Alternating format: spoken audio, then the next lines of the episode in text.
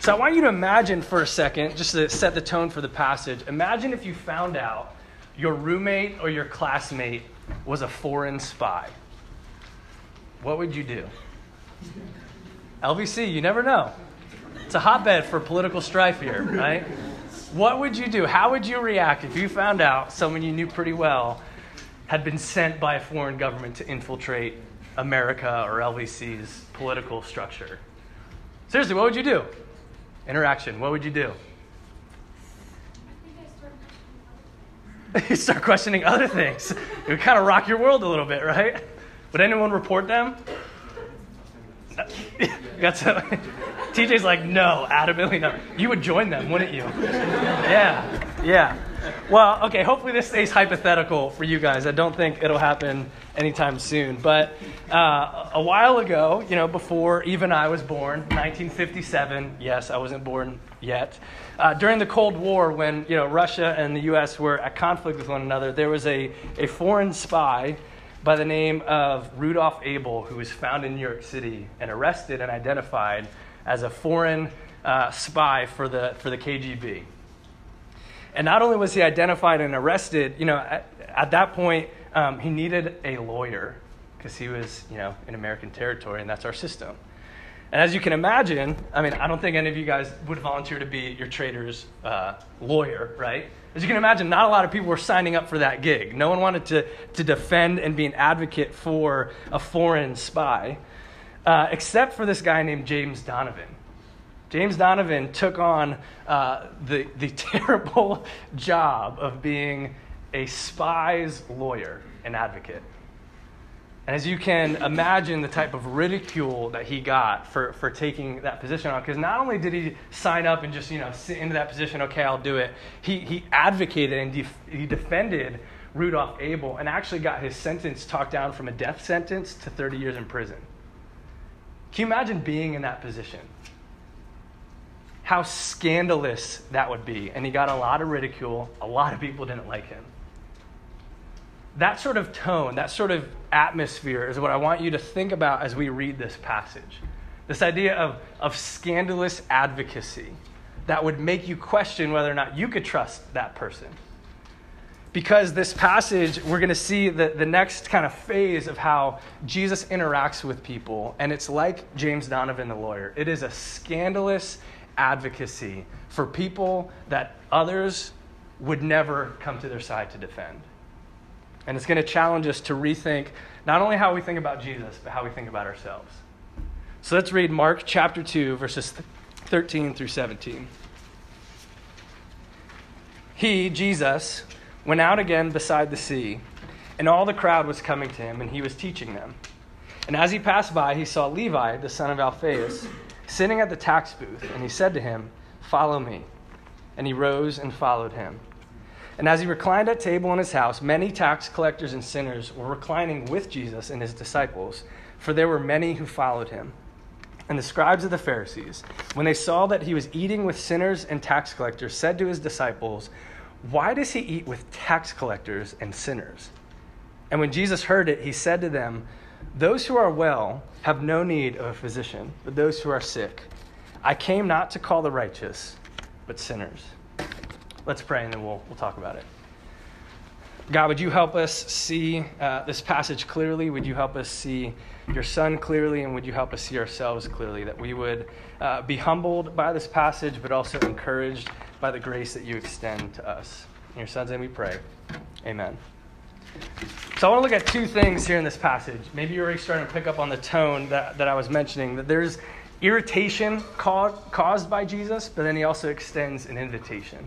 So let's first talk about this irritation that Jesus creates.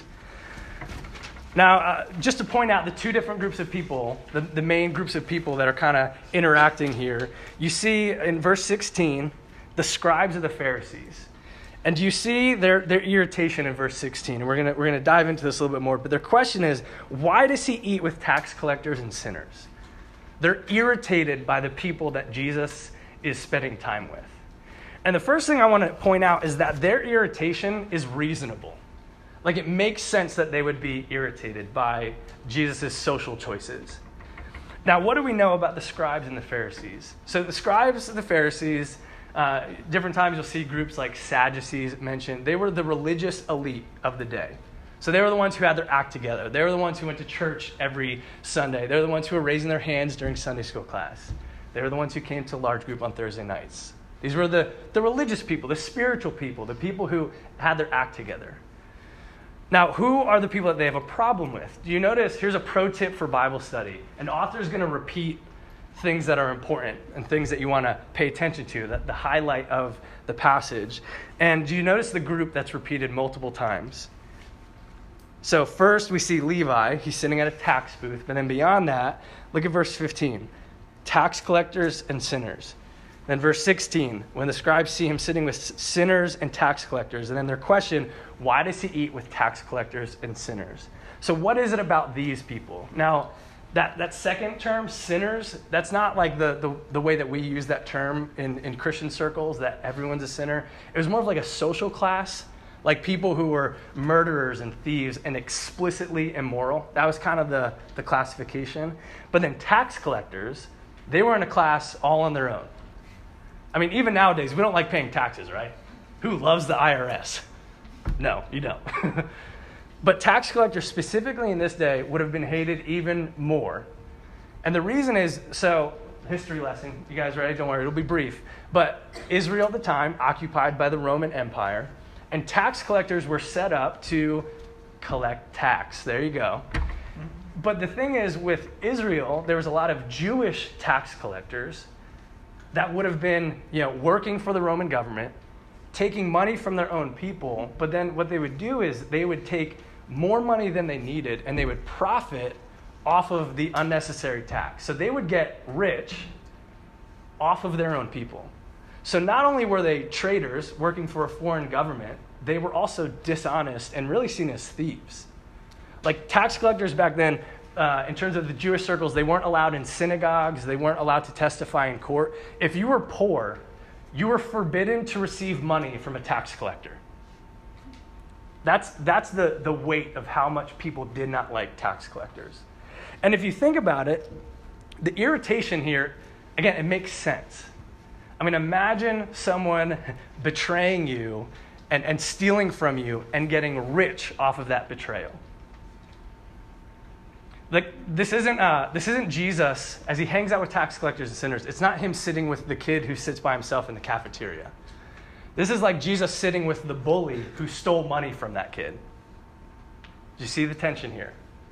It, it reminds me of a guy I knew in college. Um, so I was on the lacrosse team. When I was a junior, uh, there was a, a freshman group of guys who roomed together. And the one guy, I'll call him, I didn't come up with a fake name, shoot, Chad. Oh, no. Chad, is there a Chad here? Okay, good. So Chad stole money from his two roommates to buy drugs for himself. So his roommates and his teammates on the lacrosse team, he stole money and then bought drugs for himself. How do you think those guys felt? Betrayed. And understandably furious.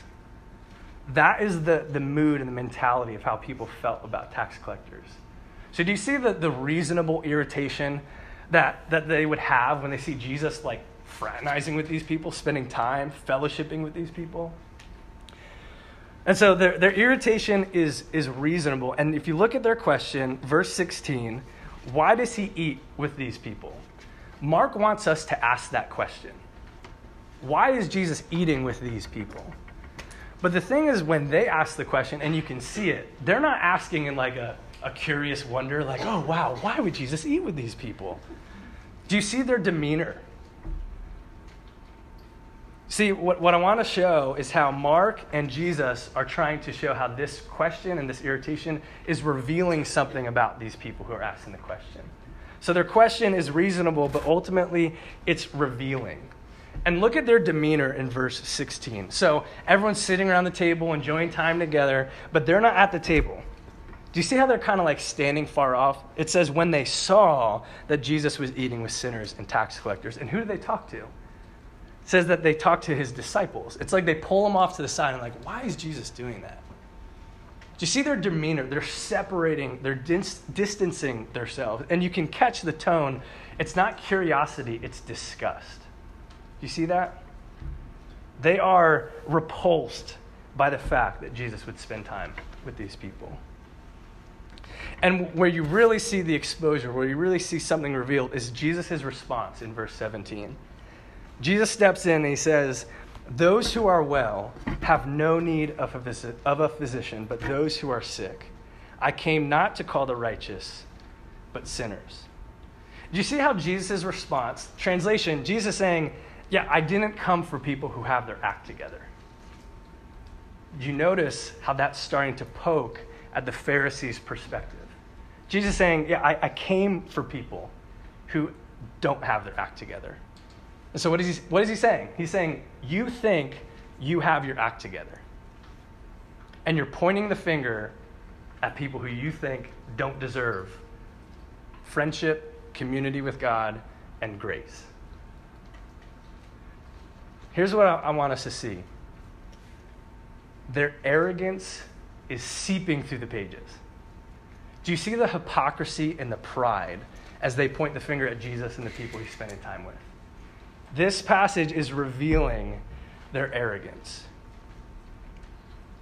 And, and in that, there, there's two primary components at work. So as they're, they're looking at people, it, it's, it's revealing how they feel about themselves and how they feel about other people. So first, they obviously think less of other people. And on the flip side, they think pretty highly of themselves. They think less of other people and they think highly of themselves. That's, that's pride.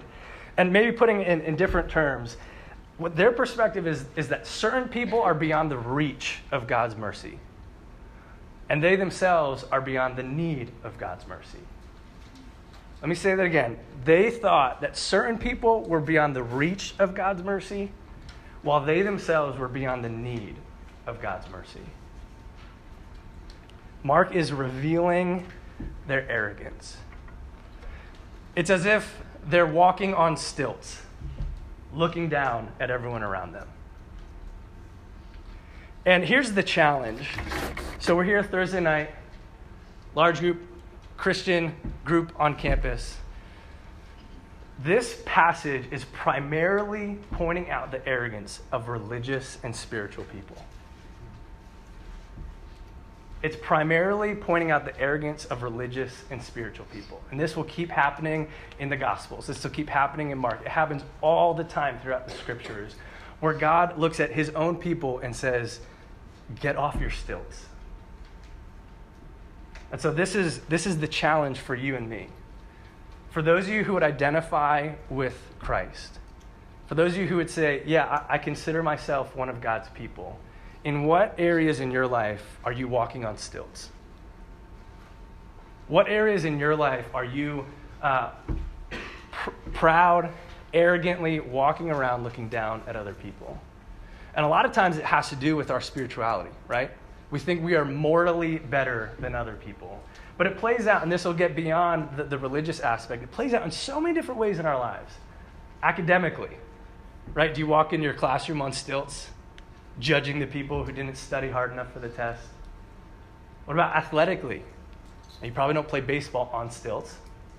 But metaphorically speaking, you know, whatever sport or, or activity you participate in, socially speaking, in what ways is your arrogance clouding your perspective of yourself and other people?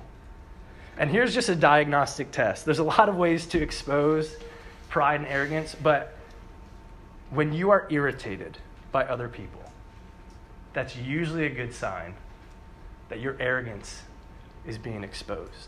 So what about other people or other situations or things that other people say irritates you? Pay attention to that. And so, by way of application, acknowledge your arrogance. This passage is meant to expose our arrogance and our pride, mainly by pointing out the way that other people irritate us. So this passage, first, we see the, the, the irritation that Jesus creates. But at the same time, from another perspective, we also see an invitation that Jesus offers. What's the invitation that Jesus offers here? First off, Jesus is offering an invitation of grace. Jesus offers grace here in this passage. Now, I want you to, to reread and think about the scene of verse fourteen. Think about this. Where does Jesus meet Levi? Remember, tax collectors, you know, extortionists, taking advantage of people, dishonest, thieves. Jesus meets this guy Levi at the tax booth. He doesn't wait for Levi to get off of his shift. He doesn't meet him at his house, you know, kind of in private. He meets him at his place of disgrace. Think about that. Was he in the middle of stealing money from a neighbor, skimming off the top? Jesus goes to the very place that Levi was known for taking advantage of people. Like, imagine if uh, my friend, what did I call him, Chad? Imagine if Jesus walked in when Chad was in the middle of stealing money from his roommates. Imagine if Jesus walked into your classroom as you were peering over your shoulder to see answers to the test. Imagine if Jesus knocked on the door when you're scrolling through your phone looking at photos and videos of things you know dishonor the Lord. Imagine if Jesus sat down at the table at lunch while you're in the middle of telling a story that's gossiping about someone you know. Jesus meets us at the tax booth. But look at what he says. He looks at Levi and he says, "Follow me." He doesn't come up with disgust or disappointment. It's an invitation of grace. And he says, "Follow me." You see, this is what Jesus does. This is what's scandalous, and this is what rubs the, the religious people the wrong way, that Jesus meets people in the middle of their despicable activity, and he says, "I want to be with you." His invitation is one of grace. And so let me ask you this question. What's your tax booth? Like, what is that thing that you hope no one ever finds out about you? That thing that you think you, you can't really, you know, talk about around other people, or that thing that you think is going to cause a lot of shame and embarrassment. What's your tax booth? Because that's where Jesus meets you. And he says, "Follow me." His invitation is one of grace. And we see this grace, this invitation of grace, overflow into a community. Do you see that in the passage? Look at what happens after Levi follows Jesus. What are they doing in the next scene? They're sitting around the table, and there's a little party going on. And notice, this is at Levi's house. Like, I've always thought this is interesting. Jesus says, "Follow me," and then they end up at Levi's house. It's like Jesus was on his way to Levi's house. And then Levi throws a party. And do you see who's at this party? More tax collectors and more sinners. You get the picture that, G- that Levi is inviting his tax collector friends. And so here's, here's the reality. This is amazing. Grace doesn't just extend to Levi. It extends through Levi. And he's saying, this grace that I've received, I want to share it with, with my other friends who don't have it all together. And he invites them in. Because that's what grace does. It, it creates a new type of community. And there's another aspect here that if you're reading the, the book of Mark, you know, kind of reading it all together, there's something else that you can miss about who's at the table here. Do you notice it's not just Jesus and tax collectors and sinners? Who's the other group? Verse fifteen, his disciples. And earlier in chapter one, do you remember what, what job his first disciples had? What were they? Fishermen. Where's Levi's tax booth? It's beside the sea. So Levi probably collected tax from fishermen. That, that may have even been his majority, the majority of his income was taxing fishermen specifically. And here we have these tax collectors hanging out with these fishermen. Do you see the radical community that Jesus creates? He invites us into something radically new and radically different. And, and notice they're not just like begrudgingly there, like, oh my gosh. Look at verse fifteen. He's reclining at table, and these guys are reclining at the table. They are eating, they're feasting, they're partying together. They're enjoying a community of peace and belonging. Jesus invites us into this radical community. Yeah, one of my best friends in college, uh, him and I couldn't be more different. This guy, Dave, he's Korean. He's incredibly smart and book smart and intelligent. Totally not me. I'm a lax bro from Jersey. You know, we would never have hung out together if it weren't for Jesus. And yet God brought us together, and we had a sweet friendship when we were in college. That's what Jesus does with people. He brings them together because grace doesn't just extend to you, it extends through you. So let me ask you this question. If you identify as a follower of Jesus, are you living like Levi lived? Are you inviting other people to the table? Are you inviting other people to experience the grace that you have experienced? Because that's an amazing opportunity to bring other people in. Who are you inviting to come sit with Jesus? And if you're not a Christian, if you want to identify as a Christian, or you're skeptical or curious, I want you to know that we want you here, that Jesus wants you here, and that we are a community that does not have it all together. We are a mess. And we want, we want you to be a part of this, because this is a place, because of Christ, where it's totally okay to not be okay. And so if you're a Christian, man, there are empty seats at the table. And if you're not a Christian, those seats are for you. Jesus invites us into a radical community. And the last thing we see is that Jesus invites us into restoration. He invites us into restoration. I want you to look again at how Jesus responds to the question in verse seventeen. He says, "Those who are well have no need of a physician, but those who are sick. I came not to call the righteous, but sinners." So let's think about that image that he uses. He, he relates himself to that of a physician, a doctor. He's telling us what his purpose is. He's saying his, his purpose is restorative.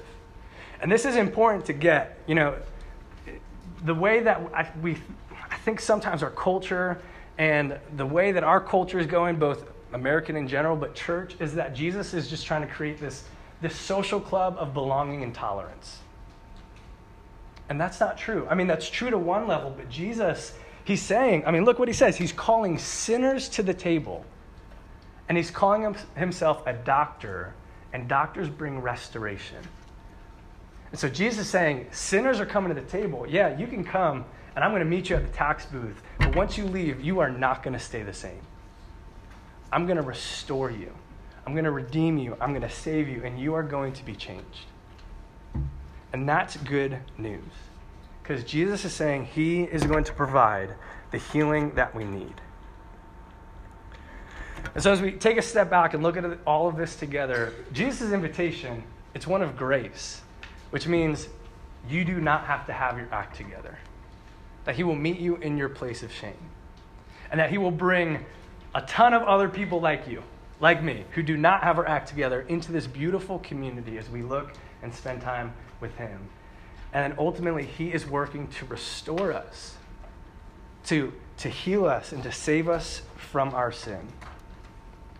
But verse seventeen, the challenging call is this, that you have to admit you're in need. He isn't saying, you know, there are some people who are in need and there are some people who aren't. Some people need a doctor, some people don't. He's saying that there are people who know they need a doctor and people who deny that they need a doctor. So the question is, which person are you? Will you admit that you are in need of a Savior? That you need healing, that you need restoration. Admit your need. The first step is acknowledging our arrogance and our pride. And the second step is humbling ourselves and admitting our need. It's saying, I don't have my act together. I'm a mess. I'm a sinner. I'm selfish. I'm weak. I need Doctor Jesus. I need a Savior. That's the invitation that Jesus extends to you and me tonight. And let me end on this, because we get a picture of ultimately how he's going to bring restoration, how we're going to experience grace and true community. And it's, again, it's a small detail that you might miss. Who do the scribes and the Pharisees ask the question to in verse sixteen? The disciples. Who answers their question? Jesus. Jesus steps in and he says, yeah, yeah, these guys behind me, I have their back. and I'm going to answer the question. And you get a small glimpse of what Jesus came to do in the first place. He came to step in between the accusation and the sinner. To not just answer the question with his words, but to answer the question with his life. I know for a, a lot of you guys, yesterday is a day of history, September eleventh. But I grew up in New Jersey, and I have a few friends who lost parents in the World Trade Center. And so it's always a, a day of, of really, uh, it's lament and grief and, and really wrestling and reaching out to my friends and telling them that I'm thinking of them and continuing to mourn the tragedy that happened.